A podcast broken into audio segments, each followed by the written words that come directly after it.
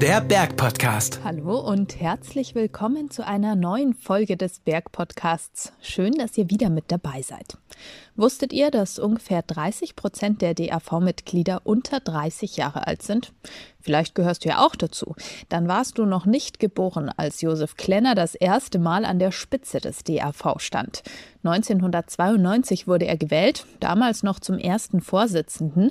Später wurde die Struktur im DAV geändert und das Amt des ersten Vorsitzenden wurde zum Amt des Präsidenten. Bis 2005 war Josef Klenner dann Präsident und ab 2010 wieder bis heute. Insgesamt also gut 25 Jahre. Auf der Hauptversammlung 2022 am 18. und 19. November endet seine Amtszeit.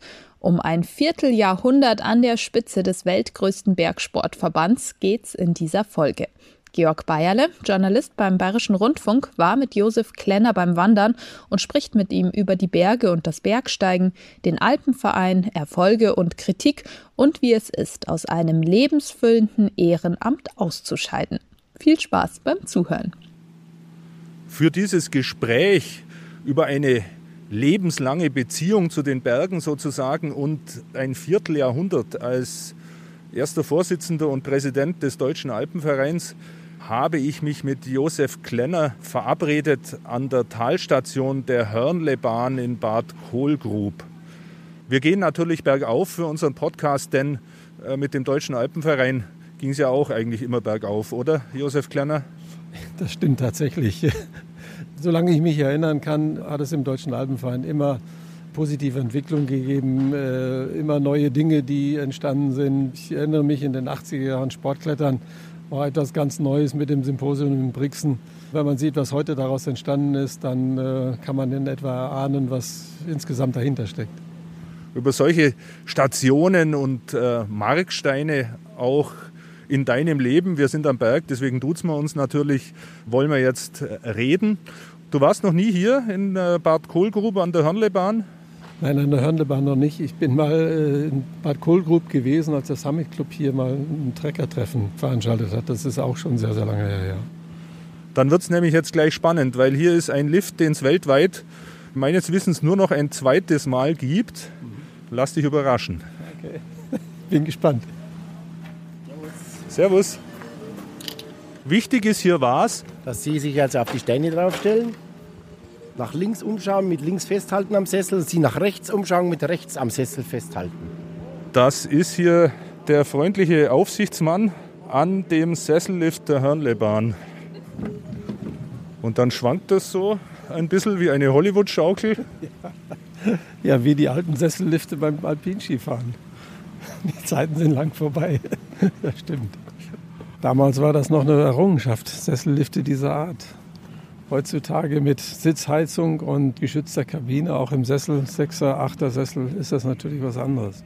Die Bahn äh, stammt aus dem Jahr 1954. Um gleich ein Geheimnis zu lüften, älter oder jünger als du? Äh, jünger. Ich bin Jahrgang 49.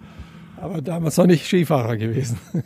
Diese rasante technische Entwicklung, kann man schon sagen, hin zu der heutigen Konfektionierung mit flächendeckenden Beschneiungsanlagen, eben diesen Liften mit Sitzheizung und so weiter, hat immer wieder für heftige Diskussionen auch im DAV gesorgt. Ja, natürlich, denn ähm, der Komfort dominiert an vielen Stellen einfach zu viel. Und die Diskussion haben wir bei uns im Verein äh, immer wieder gehabt, wenn es darum ging, vor allen Dingen Skigebiete zu vergrößern, Rieseninvestitionen zu tätigen und da dann ähm, die Frage der Nachhaltigkeit offensichtlich überhaupt keine Rolle spielte. Der DAV hat ein paar Mal ganz prominent Stellung bezogen. Also das eine war das ganz große Speicherbecken am Sudelfeld. Hat sehr viel Ärger verursacht damals. Ja, es hat sehr viel Ärger verursacht. Äh, wir haben ja auch den Weg einer Klage vor Gericht begonnen, sind nicht erfolgreich damit gewesen, mit den anderen Naturschutzverbänden zusammen das ist ja eine Erfahrung, die nicht gut war, äh, im Ergebnis zumindest, äh, obwohl sie aber auch aufgezeigt hat, dass es notwendig ist, sich um solche Dinge intensiv zu kümmern und da dann auch die Meinung öffentlich zu vertreten. Wir benutzen jetzt natürlich selber so einen Lift, auch wenn er eben zu diesem halben Dutzend Nostalgiebahnen, kann man schon sagen, in Bayern zählt. Also die Fahrt dauert eine gute Viertelstunde, glaube ich. Also auch das ist schon mal unüblich. Ja. Mhm. Wir bewegen uns hier in einem Tempo, das man beschaulich nennen kann. Ja, das ist so, aber warum nicht? Also ich, man kann das ja auch genießen. Heute ist schönes Wetter, also perfekt. Normalerweise wäre man aber lieber gelaufen, oder? Wo stehst du da? Ja, ich, ich gehe gerne zu Fuß. Vor allen Dingen bergauf, bergab ist ein bisschen schwieriger mit den älteren Kniegelenken. Die machen nicht mehr alles mit heutzutage. Dieser Gedanke bei Fair Means, wie die Engländer ja sagen, also mit eigenen physischen Mitteln sozusagen, welche Rolle hat er für dich gespielt? Äh, schon eine sehr wichtige Rolle, denn ich habe lieber auf das eine oder andere verzichtet, auch auf den einen oder anderen äh, Gipfelaufstieg, weil ich mir gesagt habe, ich muss das aus eigener Kraft oder ich will das aus eigener Kraft und mit eigenem Können erreichen und nicht zu viele Hilfsmittel nutzen. Das äh, hat sich im Laufe der Jahre so ergeben. Es sind ein paar Dinge weggefallen bis heute, die ich auch nicht mehr nachholen kann, aber deswegen bin ich nicht traurig. Was fehlt in der alpinen Vita in der Hinsicht? Ja gut, ich bin nie im Himalaya gewesen. In Südamerika war ich beruflich unterwegs, habe einen kleinen Ausflug in die Anden unternommen, aber die beiden Gebirge habe ich nicht wirklich kennengelernt.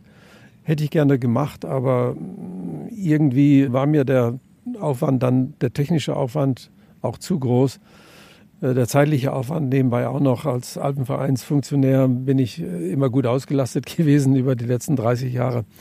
Also so gesehen, ähm, ja, hat das nicht stattgefunden, aber ich halte das nicht für einen Beinbruch. Stichwort zur beruflichen Laufbahn. Was hast du da gemacht? Ich war äh, als Ingenieur für eine Firma tätig, die zum ThyssenKrupp-Konzern gehört. Wir haben Zementwerke gebaut weltweit. Und da haben wir vor allen Dingen in Kontinenten außerhalb von Europa unsere Geschäfte gehabt. Südostasien, Asien, China und Südamerika, Nordamerika, Afrika zum Teil auch. Und da waren große Projekte, wo ich anfangs als Projektleiter dann äh, oft vor Ort war, manchmal auch für einen ganzen Monat oder, oder sechs Wochen. Oder hinterher als verantwortlicher Bereichsleiter dann eben viele Projekte mit betreut habe, wo demzufolge viel unterwegs war. Ist jetzt eine berufliche Laufbahn, die nicht unbedingt nahelegt, sich eng mit dem Alpenverein und den Alpen zu verbinden. Wie es trotzdem dazu gekommen ist, das besprechen wir dann, wenn wir oben stehen und den Blick über das gesamte Alpenvorland haben. Bevor wir jetzt aber einen Blick dahin werfen, wie ein Nordlicht ist jetzt ein bisschen viel gesagt, aber ein Westfale, also selber wird er sich wahrscheinlich in der Mitte Deutschlands verorten. Josef Klenner von uns aus dem Süden aus hat man eher so den Eindruck, das ist sehr weit oben im Norden, sehr weit weg von den Bergen. Bevor wir da einen Blick hinwerfen können, kommt jetzt die eigentlich spannende Sache dieses alten Lifts am Hörnle, nämlich der Ausstieg. Das ist jetzt so eine kleine Mutprobe. Schön nach vorne rutschen. Nur stehen bleiben auf den Platten. Aufstehen und stehen bleiben. Ah, das, das hätte ich jetzt nicht erwartet. Der Sitz teilt sich. Ja, was ist passiert? Nichts ist passiert. Überraschungseffekt. Normalerweise bin ich es gewohnt, dass man beim Sessellift seitwärts rausgeht und nicht in der Mitte stehen bleibt. Das kostet schon ein bisschen Überwindung im ersten Augenblick. Man braucht ein gutes Vertrauen zu ja, dem ja. Bedienungspersonal, ja? Stimmt, ja. Ja, ja, aber war ja alles in Ordnung. Der Clou dieses Sessellifts, deswegen ist er so einzigartig in der Welt, ist eben tatsächlich, man bleibt stehen und die Sitze klappen links und rechts seitlich weg. Wer also nicht stehen bleibt, sondern dem üblichen Sessellift-Reflex folgt, der wird gnadenlos vom seitlich wegschwingenden Sessel umgemäht. Da ist ein Wanderer. Das habe ich auch schon ausprobiert. Das mit dem Sessel habe ich auch schon ausprobiert. Das ist also durchaus effektvoll. Die Nase auf dem Pflaster, oder wie? Na, ganz so schlimm war es nicht. Also ich bin dann schon noch, äh, durch einen kleinen Satz habe ich mich gerettet. Sehr schön. Ihr wart unterwegs heute am Hörnle, oder? Genau, wir sind zu Fuß raufgegangen und fahren jetzt mit der Seilbahn wieder runter. Wie war's? War sehr schön. Es ist also wirklich ein schöner, angenehmer Herbsttag, den man sehr gut äh, wandern kann. Viel Spaß. Gerne, ja, danke. Und das Stehenbleiben nicht vergessen unten. Ja, ja. ja, Josef Klenner, der Blick von hier oben vom Hörnle. Super. Man hat das flache Land vor sich. Der Ausblick, den ich sonst noch mal von zu Hause gewohnt bin, den habe ich jetzt aus erhöhter Position auch. Erweitert den Horizont. Spielt so der Ausblick eine Rolle für die Bergleidenschaft? Auch, ja, natürlich. Man sitzt oben, man steht oben und ja, es ist schon ein erhabenes Gefühl. Ich glaube, das geht fast allen Bergsteigern so, dass man, man hat ja auch Mühen bis dahin gehabt, um dorthin zu kommen im Regelfalle. Und dann ist das schon ja, der Ausblick, den man und auch der Moment, den man genießen möchte. Ja, unsere Mühen halten sich in Grenzen heute, aber Josef Klenner hat sich nicht nehmen lassen, wenigstens einen der Hörnle-Gipfel zu erkunden. Also sind wir jetzt auf dem Weg zum vorderen Hörnle. Für uns in Bayern, wo die Berge vor der Nase liegen, ist es ja irgendwie klar, dass man da rauf will. Aber wer jetzt so mitten aus diesem westfälischen Flachland im Prinzip kommt, zwischen Dortmund, Paderborn und Münster. Wie entsteht das da, dieses Bergegehen oder Bergsteigen? Bist du überhaupt ein Bergsteiger? Doch, schon. Tatsächlich mich auf jeden Fall dazu. Äh, ich bin angefangen als Jugendlicher. Wir waren mit einer katholischen Jugendgruppe zu einem ja, Zeltlager in der Nähe von Erwald in Tirol als ich 18 Jahre alt war. Und das war der Beginn des Bergsteigens für mich.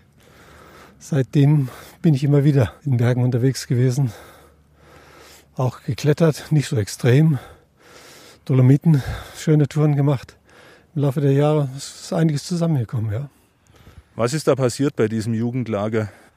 Ja, wir waren im Tal und haben natürlich Beschäftigung gesucht für die Jugendgruppe. Ich war damals Jugendgruppenleiter und dann sind wir mal auf den ersten Hügel rauf und dann hat es den einigen gefallen und dann wollten die auf den nächsten und so haben wir uns dann während des äh, Lagers, ja, selbst auf dem Berg, der war ungefähr 2200 Meter hoch oder 2300, so genau kann ich es im Moment nicht sagen, getraut. Viele sind nicht mehr in die Berge gegangen von unserer Gruppe, die überwiegende Anzahl. Aber andere seitdem sind es Bergsteiger geworden, wenn man es mal so sagen kann. Kam da schon der Alpenverein dann ins Spiel? Nein, da noch nicht. Ich bin dann später im Gebirge unterwegs gewesen und habe ja dann mal einen Ausbildungskurs bei einer privaten Bergsteigerschule in Ramsau am Dachstein belegt und besucht. Und von da weg kam dann Alpenverein ins Spiel. Weil ich dann geschaut habe, wo ich meine Ausbildung weiter fortsetzen kann. Und da war die Sektion natürlich die Alternative, wo ich nicht allzu weit von zu Hause entfernt dann einen Ausbildungskurs nochmal belegen konnte, wo wir dann auch Touren von da aus gemacht haben. Also das war ja 1974, 75 die Zeit ging es los.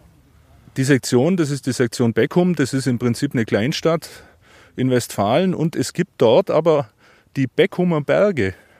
Ja gut, es gibt auch die Stromberger Schweiz bei uns in der Nachbarschaft. Das sind kleine Hügel, die haben irgendwann diesen Namen bekommen, weil sie, selbst wenn sie nur 170 Meter hoch sind, doch ein bisschen aus der Landschaft hervorstechen und zumindest äh, ein bisschen mühsam sind, wenn man sie mit dem Fahrrad befährt, muss man sozusagen. Aber sagen wir mal, im nahen Umkreis Gelände für alpinsportliche Betätigung eher wenig. Gut, es gibt im Sauerland Klettermöglichkeiten, Hönnetal auch, Eifel, Harz, das sind Mittelgebirge mit Felsen, wo wir klettern konnten ich sage ausdrücklich konnten, denn mittlerweile sind 80, 90 Prozent der Felsen gesperrt worden im Laufe der Jahrzehnte. Ja, das war dann die Gelegenheit, außerhalb vom Bergurlaub zu klettern. Alpinski? Auch, aber nicht sehr stark. Also ich bin kein, mein Skifahren reicht für Pistenbetrieb aus, aber für anspruchsvolle Skitouren nicht. Dieses Thema der Sperrungen der Kletterfelsen, gerade in Mittelgebirgen, das ist ja auch eins, also das sich durch die Jahrzehnte durchzieht. Örtlich auch mit Modellprojekten, wie im Altmühltal beispielsweise.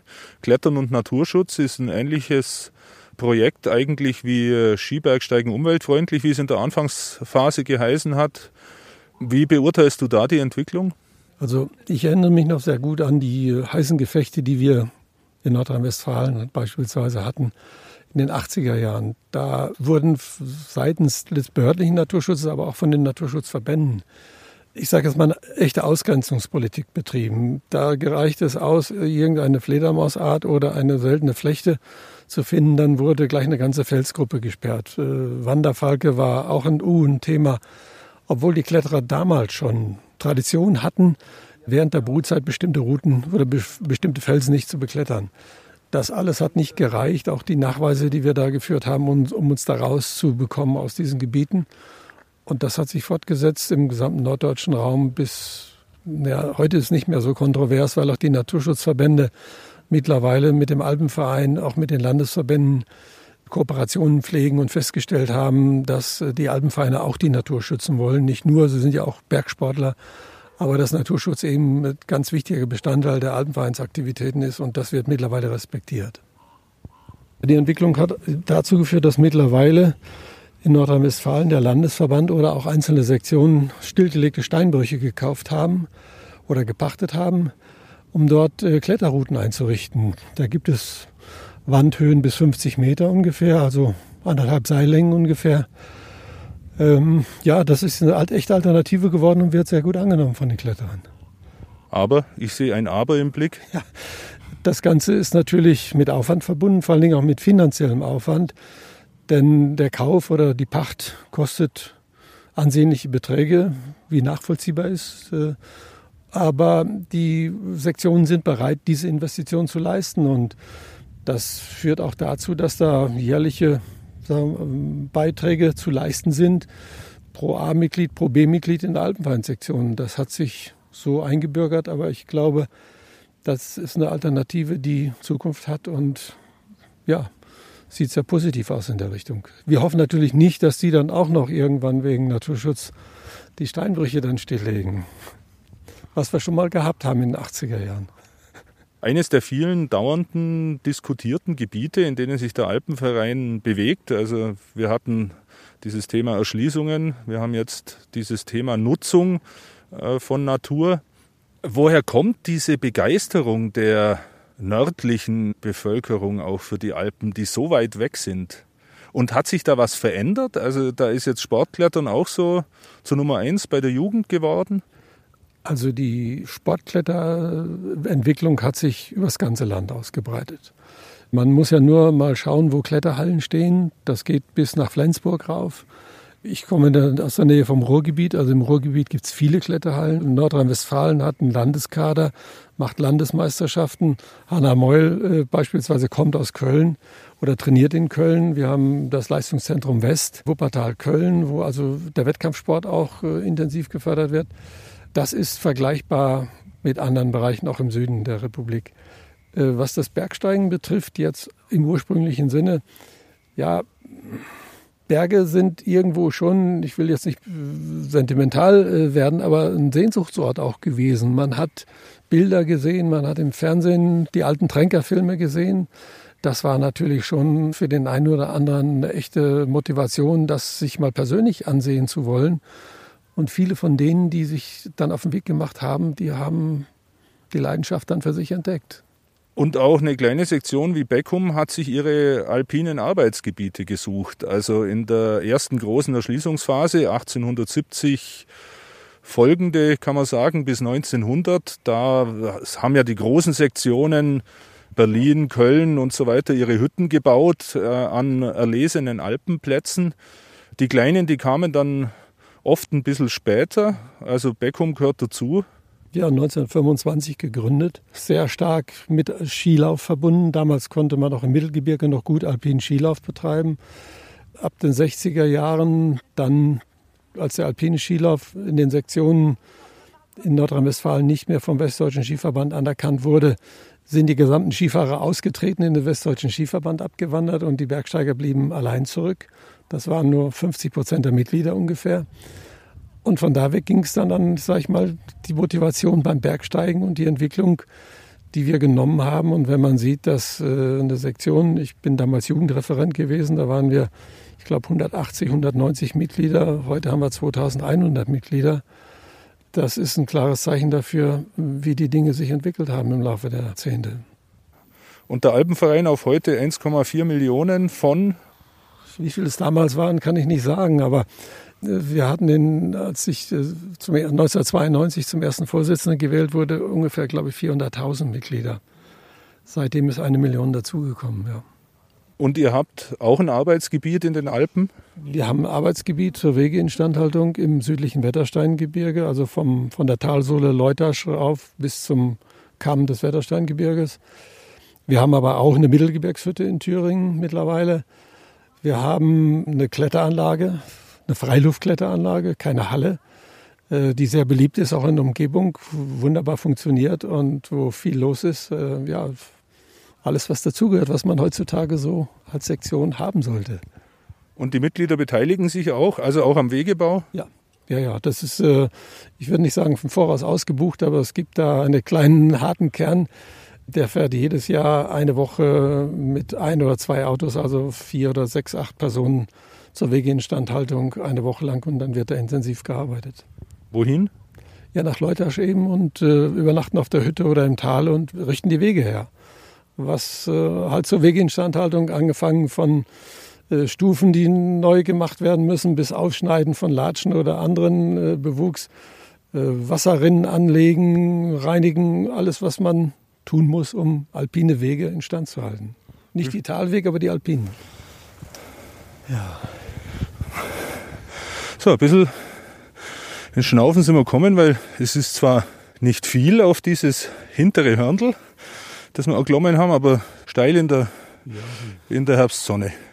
Wenn die Sonne in den Nacken scheint und es steil bergauf geht, dann braucht man nicht frieren.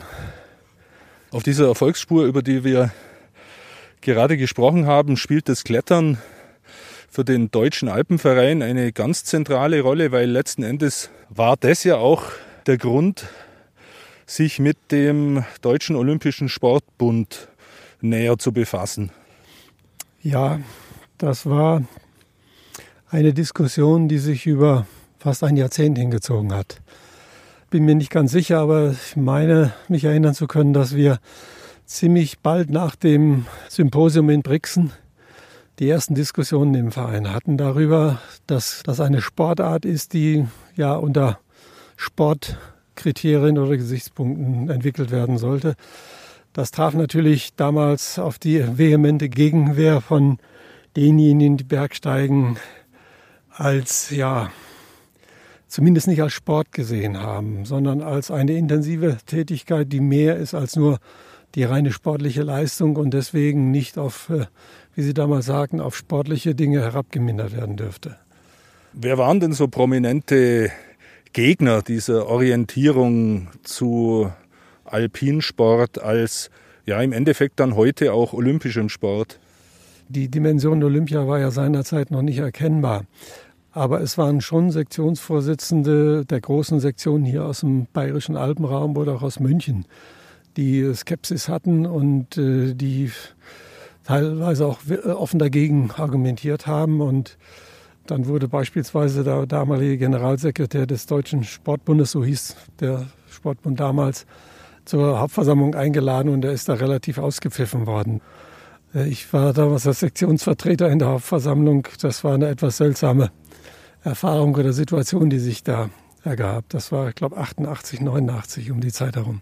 Heute ist es natürlich noch extremer geworden. Also die allgemeine Kritik an dieser Kommerzialisierung der Olympischen Spiele, auch am IOC-Vorsitzenden selber, ist vehement oft in allen Medien und in allen Bereichen.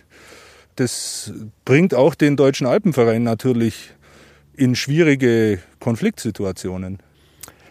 Ja, vor allen Dingen, wenn es darum geht, wie über die Ausrichtung von Olympischen Spielen diskutiert wird oder ob es eine Bewerbung geben soll. Der Deutsche Alpenverein hat ja in einer Hauptversammlung die Bewerbung der Stadt München für die Winterspiele, äh, die jetzt in Peking stattgefunden haben, die hätten dann auch in München stattfinden können oder sollen seinerzeit, massiv bekämpft. Ich glaube, die Mehrheit war ungefähr 75 Prozent der Stimmen in der Hauptversammlung, wenige Tage vor der Bürgerbefragung äh, in München. Und äh, das hat dem Alpenverein seinerzeit sehr viel Kritik aus den Sportverbänden eingebracht. Aber mittlerweile hat sich die Diskussion versachlicht und damit auch beruhigt. Ich glaube, andere Sportverbände haben auch Probleme damit, wenn es um den Gigantismus geht, der mit den Olympischen Spielen heutzutage praktiziert wird. Und da sind wir nicht alleine im DOSB. So gesehen haben wir da Partner, Kooperationen Und wir stützen ja den Leistungssport, entwickeln ihn auch. Und ich glaube, das ist auch etwas, was im Alpenverein Platz hat und berechtigt ist. Denn Breitensport generiert Spitzensport.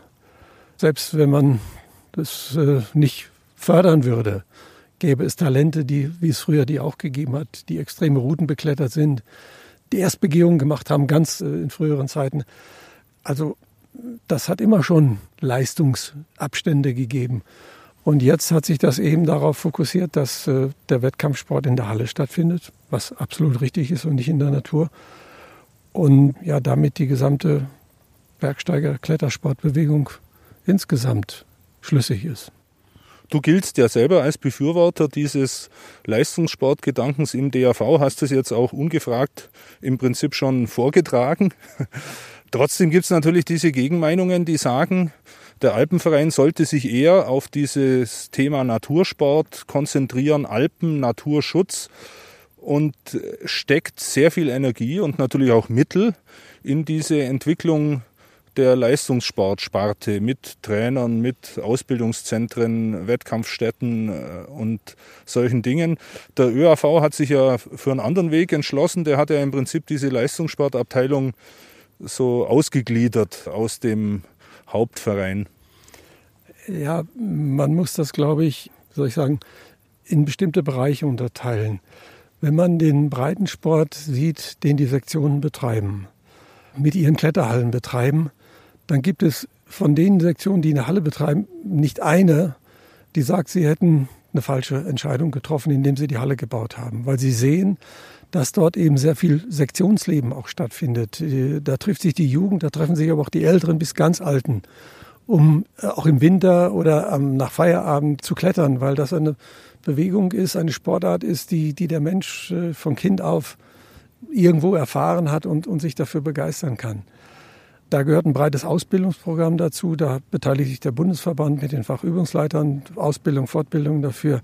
Das ist der große Bereich. Wenn man dann den Bereich Wettkampfsport sieht, der sich, ja, was die Bundesebene betrifft, inklusive des äh, Expeditionsbergsteigens, was wir auch mit da reinbringen, inklusive der Skiwettkämpfe, dann sind das ich kann die genaue Zahl nicht sagen, aber zwischen drei und vier Prozent der Haushaltsmittel, die wir insgesamt jedes Jahr für die unterschiedlichsten Dinge investieren, die in diesen Bereich hineingehen. Also, und das halte ich für absolut vertretbar, weil der Bereich Hütten und Wege äh, das Zehnfache beispielsweise bekommt Ausbildung auch in ähnlichen Größenordnungen. Also ich glaube, wir haben da einen sehr guten Mittelweg gefunden, der einerseits vorzeigbaren Spitzensport bietet und auf der anderen Seite aber den Breitensport absolut im Vordergrund hat. Bei so einem vielschichtigen und dynamischen Thema haben wir völlig vergessen, erstmal die Aussicht zu würdigen, wegen der wir ja in die Berge gehen. Josef Klenner hier auf dem vorderen Hörnle, also eine Erstbesteigung für dich. Für mich ja, ich war noch nie hier vorher. Deswegen ist die Frage jetzt natürlich schon ein bisschen gemein.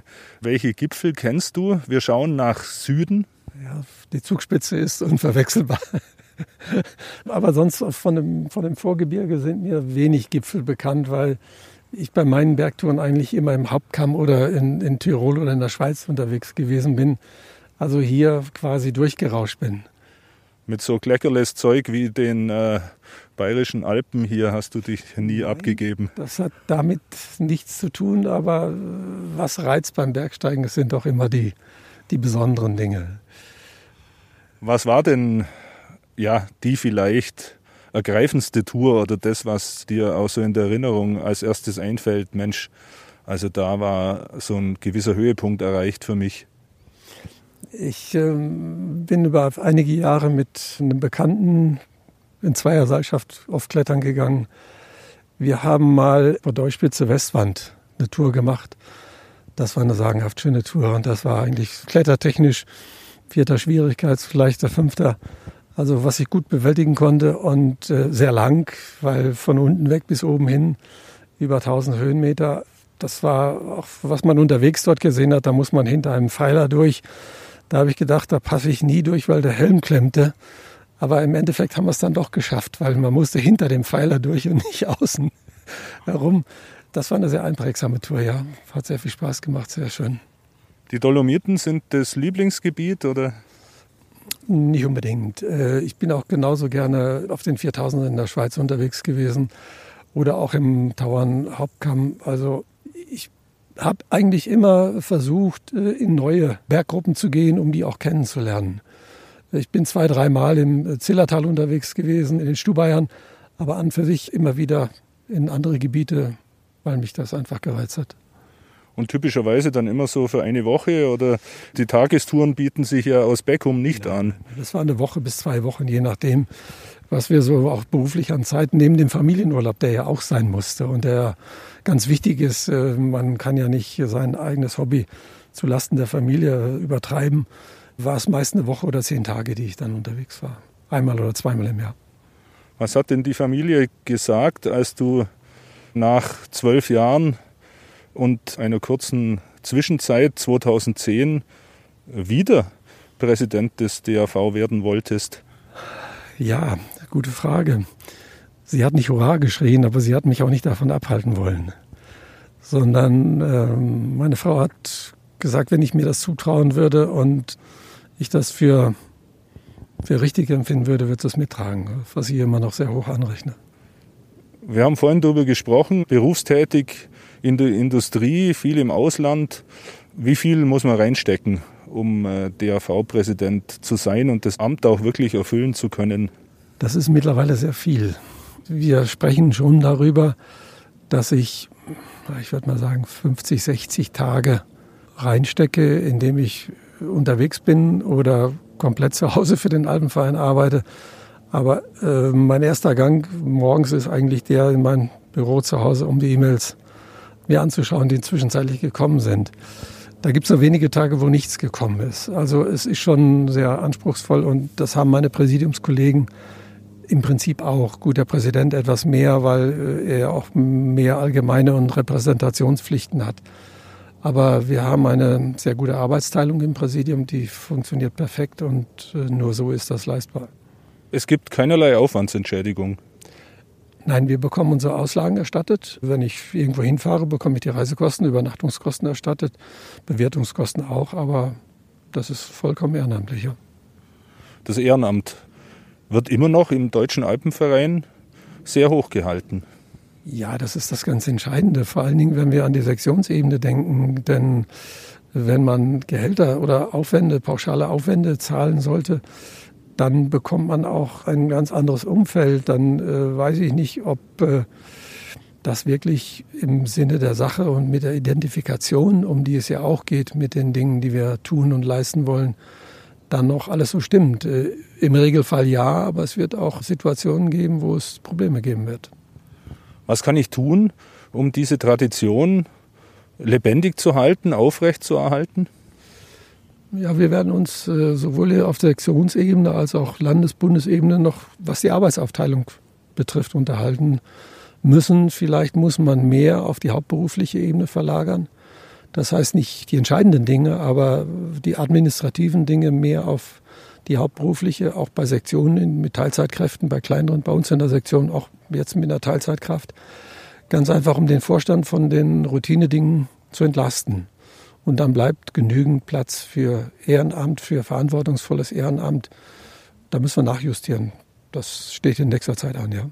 Das betrifft jetzt vor allem eben die Vorstandsebene in den Sektionen selber. Also auch das sind ja ganz einmalig schöne Prinzipien eigentlich, ja, dass erfahrene Bergsteigerinnen und Bergsteiger oder Mountainbikerinnen oder egal, auch Kajakfahrerinnen und Fahrer ihr Wissen, ihre Kenntnisse weitergeben. Sie haben einen Trainerschein und verlangen eigentlich nichts dafür. Also so diese Möglichkeit, also wirklich Know-how für besondere Sportaktivitäten zu lernen, auf Selbstkostenpreis praktisch. Das ist ja auch eine ganz große Stärke des Deutschen Alpenvereins. Auch, auch der Naturschutz natürlich, der ja komplett ehrenamtlich stattfindet. Ja.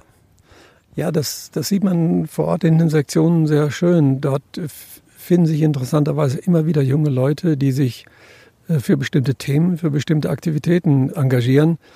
Vielleicht nicht mehr so mit dem Blick auf äh, unbegrenzte Zeit, sondern eher projektmäßig, sage ich mal, überschaubar ein Jahr, zwei, drei, vier, fünf Jahre, vielleicht auch, aber nicht 20 Jahre erster Vorsitzender einer Sektion oder oder Hüttenwart in der Sektion zu sein. Wenn man das bieten kann, ich glaube, dann gibt es genügend Interessenten. Natürlich muss man dafür werben, aber mit den Unterstützungsmaßnahmen, die die Sektionen haben, kostenlose Ausbildung oder fast kostenlos, Einsatz vor Ort, also im nahen Wohnumfeld und so weiter und so fort, das sind Dinge, die sind nach wie vor da und vorhanden und die, die sind auch erfolgreich. Hütten, die jedermann im Alpenverein gehören. Ja, also äh, jeder kann auf diese Alpenvereinshütten gehen. Es gibt einen AV-Schlüssel, den sich jedes Mitglied ausleihen kann. Also das sind ja echte soziale Errungenschaften, kann man schon sagen. Gut, das ist für den Winter gedacht. Für die Skitourengeher, die auf den Hütten übernachten wollen, ist etwas, was andere nicht bieten können. Das stimmt, ja. Und das nutzen auch viele. Auf die Hütten kommen wir natürlich auch noch zu sprechen, aber jetzt gibt es natürlich einen kurzen Blick nochmal auf die Gipfel. Also wir sehen Massiv, ja. das Zugspitzmassiv, das von hier aus ziemlich genau im Süden, also ganz breit da liegt. Rechts von der Zugspitze so ein etwas zersägter Kamm mit einem breiteren Gipfel, der in der Mitte so einen kleinen Höcker hat. Das ist der Grünstein in den Miminger Bergen. Miminger hätte ich jetzt auch gesagt, ja. Ohne dass ich den Gipfel hätte bezeichnen können. Aber von der Lage her, weil in der Gegend bin ich mit der Jugendgruppe gewesen seinerzeit von der ich vorhin gesprochen habe. Wir sehen im Prinzip den äh, Jubiläumsgrad fast ja. komplett, also vom Zugspitzgipfel zieht er links rüber, der Hochblasen ist gut erkennbar und dann so als kleine schwarze Pyramide die Alpspitze. Ja. Dann würde das äh, Mittenwalder Becken da liegen und das Karwendel, aber da steht uns tatsächlich das mittlere Hörndl im Weg. Ja, das ist ein wunderbares Panorama von hier, obwohl die Wolken im Hintergrund jetzt doch einige Berge mittlerweile verdecken. Und dann läuft es weiter Richtung Ostallgäu und dann sieht man schon so ein bisschen was von den Allgäuer Bergen. Recht auffällig wegen seiner zerfurchten Gipfelgestalt ist der Ackenstein. Ja, also für so einen 1500 Meter Kupf. Ist das ein wunderbarer Panoramablick von hier. Hier kann man länger rasten, nicht nur für ein paar Minuten. Ja, wie es zu einer Bergwanderung gehört, sind wir jetzt eingekehrt. Wir sitzen wunderschön auf der Terrasse der Handelhütte. Die gehört der DAV-Sektion Starnberg. 1390 Meter hoch. Es ist jetzt keine der ganz großen Alpenvereinshütten, aber ein beliebtes Ziel. Also sind schon ein paar Dutzend Besucher da heute, die das genießen. Du auch. Ja, nach, selbst nach einer kleinen Wanderung von Tour will ich gar nicht reden heute ist es immer gut, wenn man hinterher irgendwo einkehren kann, ein kühles Getränk bekommt und ja, sich ein bisschen gut gehen lassen kann. Circa 320 Hütten hat der Deutsche Alpenverein. Das ist natürlich, kann man jetzt schon sagen, das größte Pfund entstanden in dieser Geschichte des Alpenvereins, als es darum ging, die Alpen zu erschließen für wandernde, bergsteigende dass die eine Unterkunft hatten, zunächst vor allem eben in den Gebirgsgruppen, wo man unbedingt eine Übernachtung brauchte, oder? Ja, das war der ursprüngliche Charakter, einen Schutz zu bekommen, also eine Schutzhütte für die, die damals zuerst in die Berge gingen. Und deswegen wurde auch gleich mit dem Beginn des Bergsteigens mit dem Hüttenbau begonnen. Also das lag dicht beieinander rein zeitlich gesehen. Und auch das hat sich entwickelt und auch hier gibt es immer wieder Diskussionen. Das eine ist, wie finanzieren wir es? Das andere ist, werden die Hütten zu komfortabel? Also Stichwort äh, Duschen auf Hütten. Was macht der Präsident? Duscht er oder duscht er nicht? Manchmal duscht er. nicht immer. Es ist äh, eine Frage, die, die in Zukunft, glaube ich, noch mehr an Bedeutung bekommen wird. Denn wenn wir heute sehen, wie es mit der Wasserversorgung äh, um die Hütten bestellt ist, es gibt immer mehr Hütten, die nicht mehr genügend Wasser zur Verfügung haben. Und dann stellt sich natürlich die Frage einer Dusche erst recht. Äh, neben dem Komfortgedanken dann auch äh, der Versorgungsgedanke. Und ich glaube, wir werden äh, Hütten bekommen, die ihre Duschen demnächst absperren werden, weil es nicht mehr tragbar ist. Nächstes Jahr, 2023, gibt es den runden Geburtstag einer in der Alpenvereinsgeschichte auch recht wichtigen Programmschrift, kann man sagen. Das sind die Tölzer Richtlinien. Also in Bad Tölz äh, war damals die Hauptversammlung, deswegen heißen sie so. Und da geht es unter anderem eben darum, dass Hütten nicht Berghotels werden sollen, sondern Wolldecken statt Federbetten. Das ist nochmal so ein schönes Stichwort. Ja, die haben die damalige Diskussion in ähnlicher Weise geführt wie heute auch. Der Hintergrund war etwas anders, aber im Endeffekt stellt sich immer wieder die Frage, wie viel braucht der normale Bergsteiger an Unterkunft, an Verpflegung, an Service auf den Hütten und wie viel ist Luxus. Und in einigen Fällen hat der Luxus überhand genommen. Es gibt solche Hütten. Aber im Großen und Ganzen glaube ich vor allen Dingen bei den Hütten, die nicht so stark frequentiert sind, ist der bergsteigerische Gedanke, die Unterkunft für den Bergsteiger immer noch im Vordergrund. Damals auch schon diskutiert wurde, die Magnetwirkung von Hütten, je komfortabler sie dann auch sind, die dann immer mehr Leute in die Berge locken sozusagen. Äh, einer der großen Impresarios der technischen Skiorte in Tirol in Lech am Arlberg, der bezeichnet immer den deutschen und österreichischen Alpenverein als den größten Hotelbetrieb Tirols, um diesen Punkt so etwas pointiert auf die Spitze zu bringen. Also hat der Alpenverein hier auch so eine für die Landschaft, für die Natur negative Rolle, also dass er dann viele Anziehungspunkte schafft, die noch mehr und noch mehr Menschen in die Berge locken, sodass die Natur Schaden nimmt? Es, es gibt örtlich begrenzte Bereiche, wo wir uns in Grenz Situationen schon befinden, was den Besucherandrang betrifft und wo weniger Besucher mehr wäre. Aber im Großen und Ganzen bin ich nicht davon überzeugt, denn wir haben durch die Hütten das Übernachtungsangebot in den letzten Jahrzehnten nicht mehr erhöht. Wir haben Grundsatzbeschlüsse von der Hauptversammlung, wo drin steht, dass der Alpenverein die Alpen als erschlossen betrachtet und auch keine Hüttenerweiterungen stattfinden dürfen. Die gelten heute noch und danach richten wir uns auch. Also so gesehen ist das Übernachtungsangebot nicht größer geworden. Was die Tagesgäste betrifft, hat sich natürlich einiges geändert und gerade nochmal durch die Pandemie gibt es äh, Hütten und Standorte, die sind einfach überlaufen und da äh, habe ich im Moment auch noch keine Patentlösung, wie man damit umgehen kann. Was geschieht denn im Alpenverein in puncto dieser Diskussion um Tragfähigkeit von Natur oder von bestimmten alpinen Gebieten oder Belastungsgrenzen. Also das ist ja auch jetzt hier vor den Toren Münchens natürlich sehr kritisch geworden in den vergangenen zwei Jahren mit äh, sogar Demos auf den Straßen vor Ort. Was tut der Alpenverein? Wir versuchen unsere Angebote äh, an die Bergsteiger zu richten, weniger an, sag mal, den reinen Tagestouristen. Das ist natürlich schwierig umzusetzen, weil eben die große Masse, die auch als Tagestouristen kommt, eben nicht Mitglied im Alpenverein sind. Wir versuchen unseren Leuten zu sagen, dass sie möglichst in Fahrgemeinschaften unterwegs sein sollen, also Parkplatzprobleme äh, dadurch vermindert werden können oder besser gelöst werden können, dass dadurch auch die Umwelt weniger belastet wird, dass man eher auf den Tagesausflug verzichtet, mehr Tagestouren oder Ausflüge unternimmt was unter der Woche dann auch für mehr Auslastung oder auch mehr Entzerrung sorgt und eben natürlich auch die Umwelt schont im Endeffekt. Hüttennudeln mit Speck. Wunderbar, vielen Dank. Jetzt sind wir charmant unterbrochen worden. Guten Appetit. Danke gleichfalls. Josef Glenner und ich, wir haben uns jetzt bei Hüttennudeln etwas gestärkt und können jetzt nochmal so ein heikles Thema angehen. Du hast erzählt, als du 1992 zum ersten Mal, damals hieß es noch erster Vorsitzender des Deutschen Alpenvereins wurdest, circa 400.000 Mitglieder, heute 1,4 Millionen Mitglieder.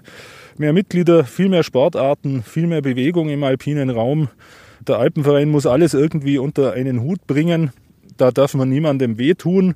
Also es gab immer wieder diese markige Kritik des Alpen-ADAC. Also einer eine Lobby für Bergsport. Hauptsache, möglichst viele sind dabei und alle bewegen sich da draußen. Ja, das war eine Diskussion, die war wirklich unerfreulich, weil äh, das immer als Totschlagargument in die Diskussion irgendwann eingebracht wurde, wenn es mal etwas kritisch wurde oder wenn man etwas tiefer hätte hinterfragen sollen ich glaube, der Alpenverein ist nicht konturlos und er ist auch nicht kritiklos, was seine eigenen Aktivitäten betrifft. Denn wir haben durchaus im Laufe der Jahre an verschiedenen Stellen nachsteuern müssen oder teilweise Dinge auch vollkommen anders lenken müssen. Beispiele?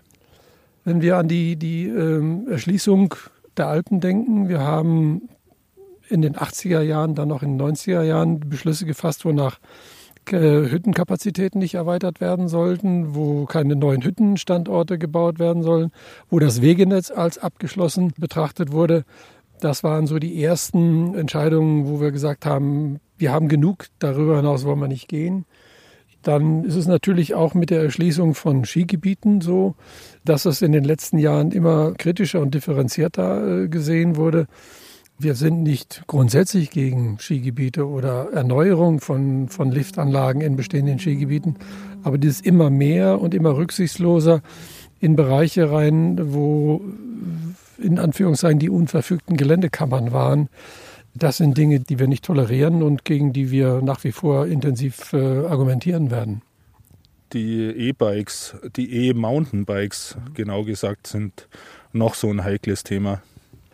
Ja, das ist ein sehr kontroverses Thema auch, weil ähm, solange maßvoll mit solchen Dingen umgegangen wird, damit meine ich jetzt ältere Personen, Personen mit körperlichen Einschränkungen beispielsweise, um auf normalen Wegen im Gebirge unterwegs zu sein, dann ist das für mich absolut oder für den DAV absolut in Ordnung. Wenn das aber dazu benutzt wird, mit immer stärkeren Elektromotoren, stärkeren Akkus immer weiter, äh, schneller rauf in die Höhen zu kommen, auf reinen Wanderwegen, dann tun sich da Grenzen auf. Denn äh, es kann nicht dahin gehen, dass der Wanderer dann verdrängt wird von solchen Wegen.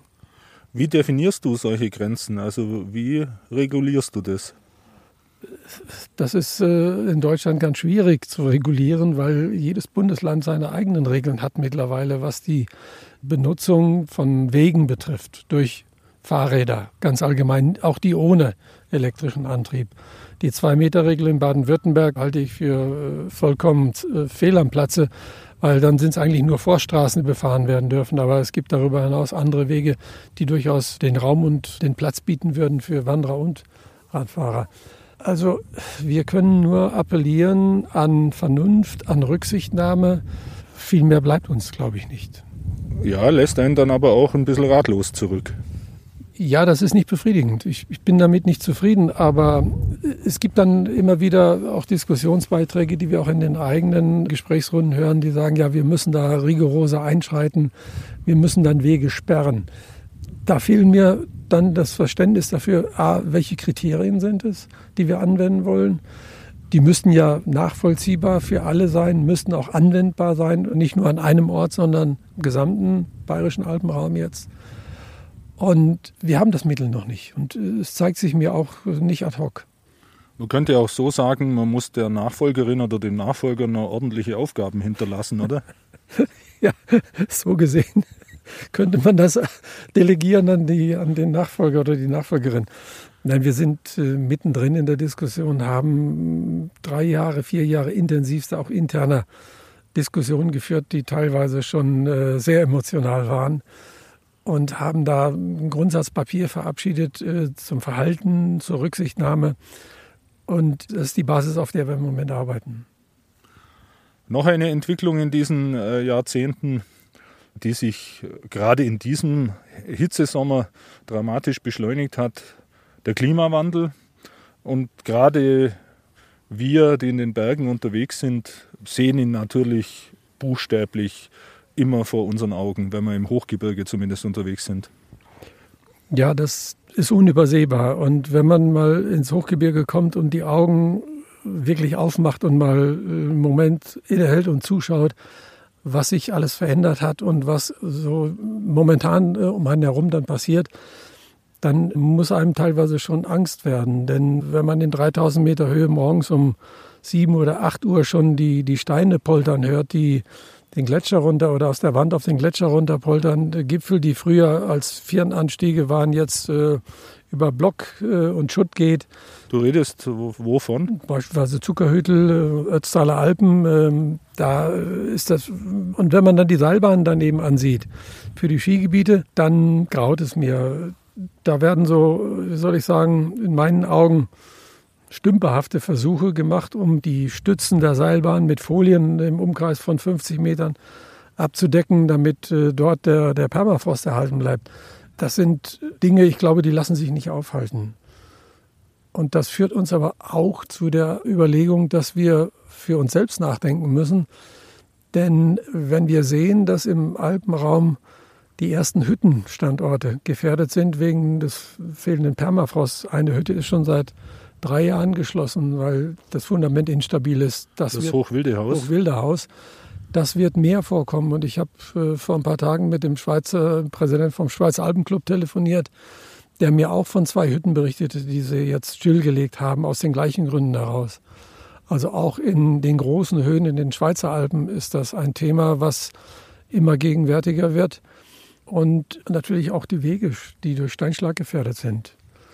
Oder Gletscherquerungen, die nicht mehr möglich sind. Jetzt wird eine Hängebrücke gebaut am Taschachferner. Ich halte das für fragwürdig, weil wenn wir jedes Mal, wenn wir jetzt Gletscherrückgang haben, Hängebrücken bauen wollen, dann haben wir demnächst überall Hängebrücken im Alpenraum. Und ich glaube, das ist etwas, was mit den ethischen Grundsätzen des Deutschen Alpenvereins nicht vereinbar ist. Klimawandel, Klimaschutz, das war auch, man kann sagen, das letzte ganz große Thema, das dich als Präsident umgetrieben hat. Ja, der Klimaschutz wurde viel zu lange in unserer Gesellschaft kaum wahrgenommen oder man hat es äh, einfach verdrängt, weil es zu ähm, unbequem war, zu äh, persönlichen Beeinträchtigungen führen würde und so weiter. Wir haben das im DAV jetzt Beginn mit dem Jubiläum 2019 konsequent vorangetrieben, mit den Beschlüssen, auch mit den internen Umlagen, mit den Projekten, die wir jetzt haben. Da sind wir schon sehr weit, obwohl die eigentlichen Herausforderungen jetzt in der Umsetzung der Beschlüsse liegen. Denn da geht es an die Detailarbeit und da stellen wir fest, dass der Aufwand an Personen, die sich damit befassen, die sich hauptberuflich oder ehrenamtlich dort einbringen, wirklich sehr, sehr groß ist. Größer, als wir uns das, glaube ich, vorher gedacht haben. Könnte der Alpenverein da nicht noch mehr auf einzelne Initiativen in einzelnen Sektionen setzen? Es gab schon, äh, als der Alpenverein zum ersten Mal einen Klimabeauftragten hatte, finanziert durch das Bayerische Umweltministerium, 2014 war das ungefähr, so eine Best-Practice-Sammlung. Also könnte man da nicht noch Schwung reinbringen? Wie ist der Schwung überhaupt? Also wie gut ziehen denn die 1,4 Millionen Mitglieder mit bei der Bemühung? Es könnte besser sein, um es ganz deutlich zu sagen. Ähm, aber ich glaube, so ungewöhnlich ist es nicht, dass nicht alle gleich auf den Zug aufspringen. Viele möchten erst mal sehen, was passiert. Das ist ja eine ganz normale Haltung, die jeder Mensch irgendwo mit sich bringt. Es gibt viele Sektionen, die jetzt intensiv angefangen haben mit der Bilanzierung beispielsweise, die ja eine Grundlage ist, um solche konkreten Projekte dann aufzusetzen, damit man weiß, wo ist das Sparpotenzial, wo kann ich CO2-Emissionen reduzieren. Äh, das ist jetzt im Anlaufen. Die ersten Sektionen haben bilanziert. Die Ergebnisse liegen jetzt Ende des Sommers oder Ende des Jahres vor. Dann werden wir ab dem nächsten Jahr weitere Klimaprojekte haben, die wir aus der Umlage des Bundesverbandes mitfinanzieren. Wir werden eine Klimaschutzplattform auf der DAV Homepage haben, wo Sektionen genau ihre Beispiele, ihre Aktivitäten vorstellen und äh, präsentieren sollen und können, damit andere das sehen und davon lernen und profitieren können. Das setzt natürlich wieder voraus, dass wir unsere IT die entsprechenden Programmierarbeiten leistet, die Voraussetzungen dafür schafft. Aber das alles ist in Arbeit, ist in Gang, braucht seine Zeit von ein, zwei Jahren, aber das geht zügig und wie geplant voran. Nur stehen bleiben auf den Platten. Auf, stehen bleiben. Jetzt zwei. Links festhalten. Das mache ich den ganzen Tag am liebsten. Leider ein bisschen blöd, oder? Ja, aufsitzen. Links hinterschauen. Jetzt sind wir wieder in der Station dieses vorsintflutlichen Sessellifts. 1953 und der Öffnung 54. Und da seid ihr schon stolz drauf. Frei und aufsitzen. Dankeschön. Jetzt in der Abfahrt natürlich ganz besonders schön, wie da das Alpenvorland 180 Grad im Halbrund vor uns liegt mit dem Peisenberg und der ältesten Wetterstation direkt vor uns, Ammersee, Starnberger See, hinten München. Fein, oder? Super, ja. Ein Panorama, wie man es, ein Flachlandpanorama, wie man es kaum besser haben kann. Es gibt jetzt äh, für Josef Glenner nicht mehr so viele Gelegenheiten, in diese schöne Gegend zu kommen, bald, oder? Doch, die Anzahl der Gelegenheiten wird sich nicht ändern. 90 äh, Prozent meiner Aufenthalte in München beschränken sich auf das Stadtgebiet, weil dort die Geschäftsstelle ist und wir dort Dinge zu erledigen haben. Also ich sehe das äh, eher positiv, weil ich werde mehr Gelegenheit haben, ins Gebirge zu fahren als bisher. Aber wie ist es? Es sind nicht ganz 25 Jahre, aber eine lange Zeit als, oder? Es sind sogar ein bisschen mehr als 25 Jahre weil damals waren die Jahreshauptversammlungen im Juni, jetzt sind sie im November. Also ich habe jetzt von 1992 bis 2005 sind 13 Jahre, 13,5 bis November war das oder Ende Oktober und jetzt sind es wieder von 2010 bis 2022 nochmal 12.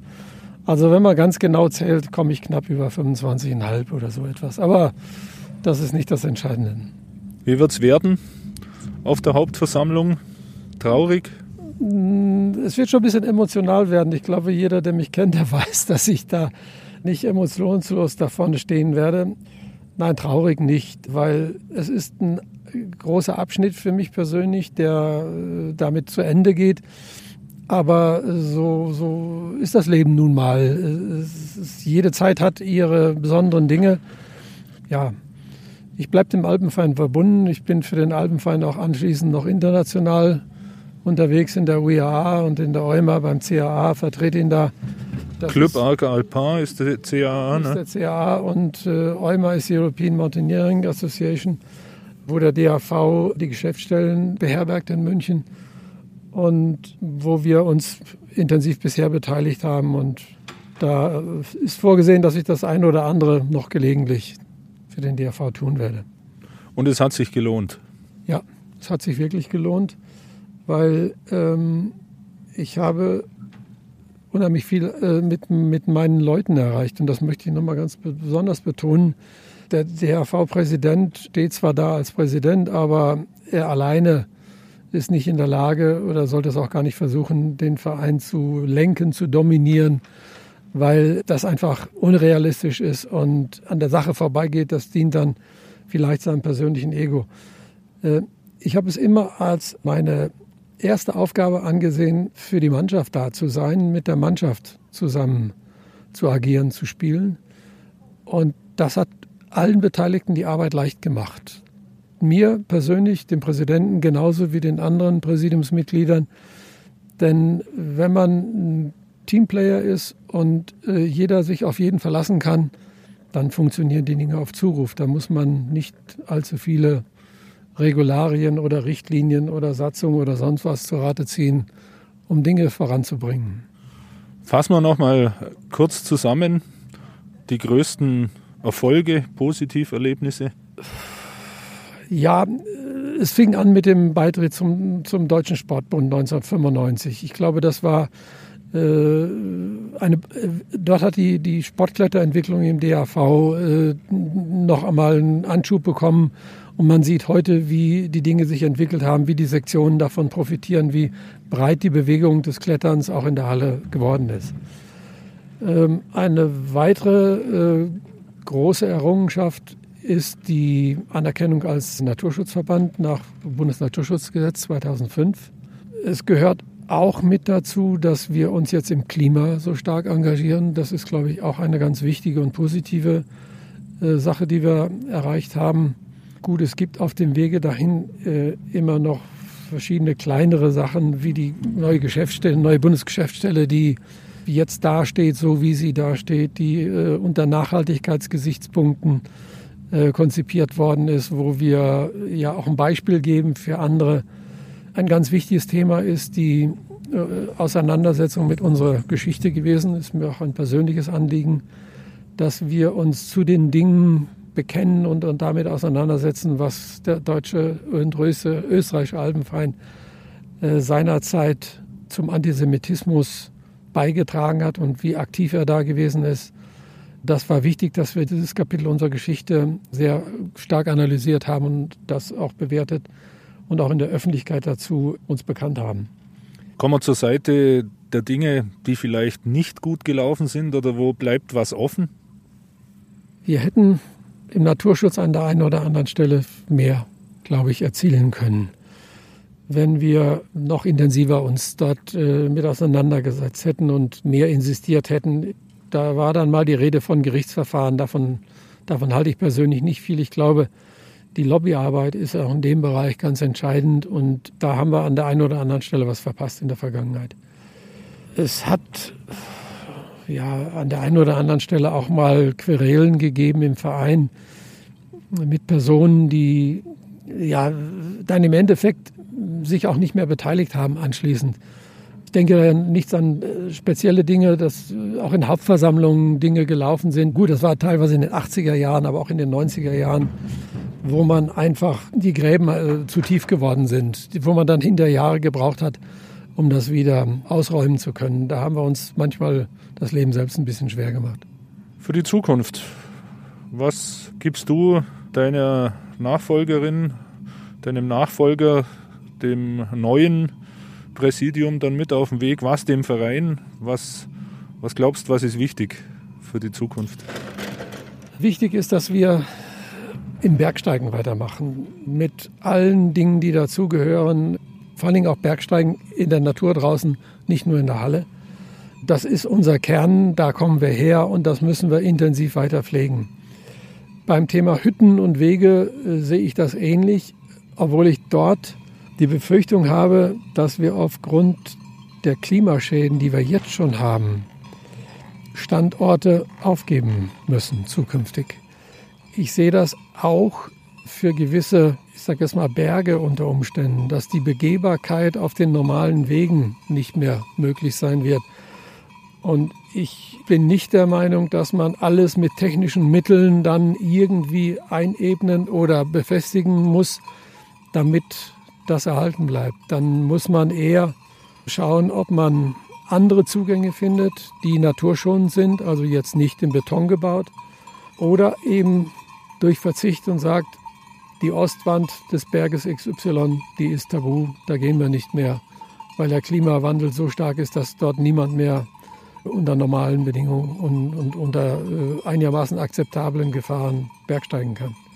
Dieses Thema, das neue Wildnis entstehen könnte, neues Ödland, ja. wie das früher mal hieß, Ödland-Debatte, während wir hier über eine Schafherde mit äh, bimmelnden Schellen drüber gefahren sind.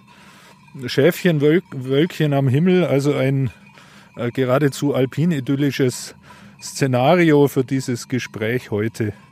Vielen Dank, Josef Klenner. Viel Glück in den Bergen und auch überhaupt in der Zukunft. Also, dass noch lang was geht, notfalls auch mal mit so einem alten Sessellift. Ja, ich glaube, wenn man seine Ansprüche an seinen Möglichkeiten orientiert, dann geht noch einiges und ich fühle mich körperlich und äh, mental total fit. Die nächsten Jahre, glaube ich, äh, werden noch sehr schön werden und etwas weniger stressig, aber äh, mit mehr Genuss nehme ich an und äh, ja, ich bin da sehr positiv gestimmt.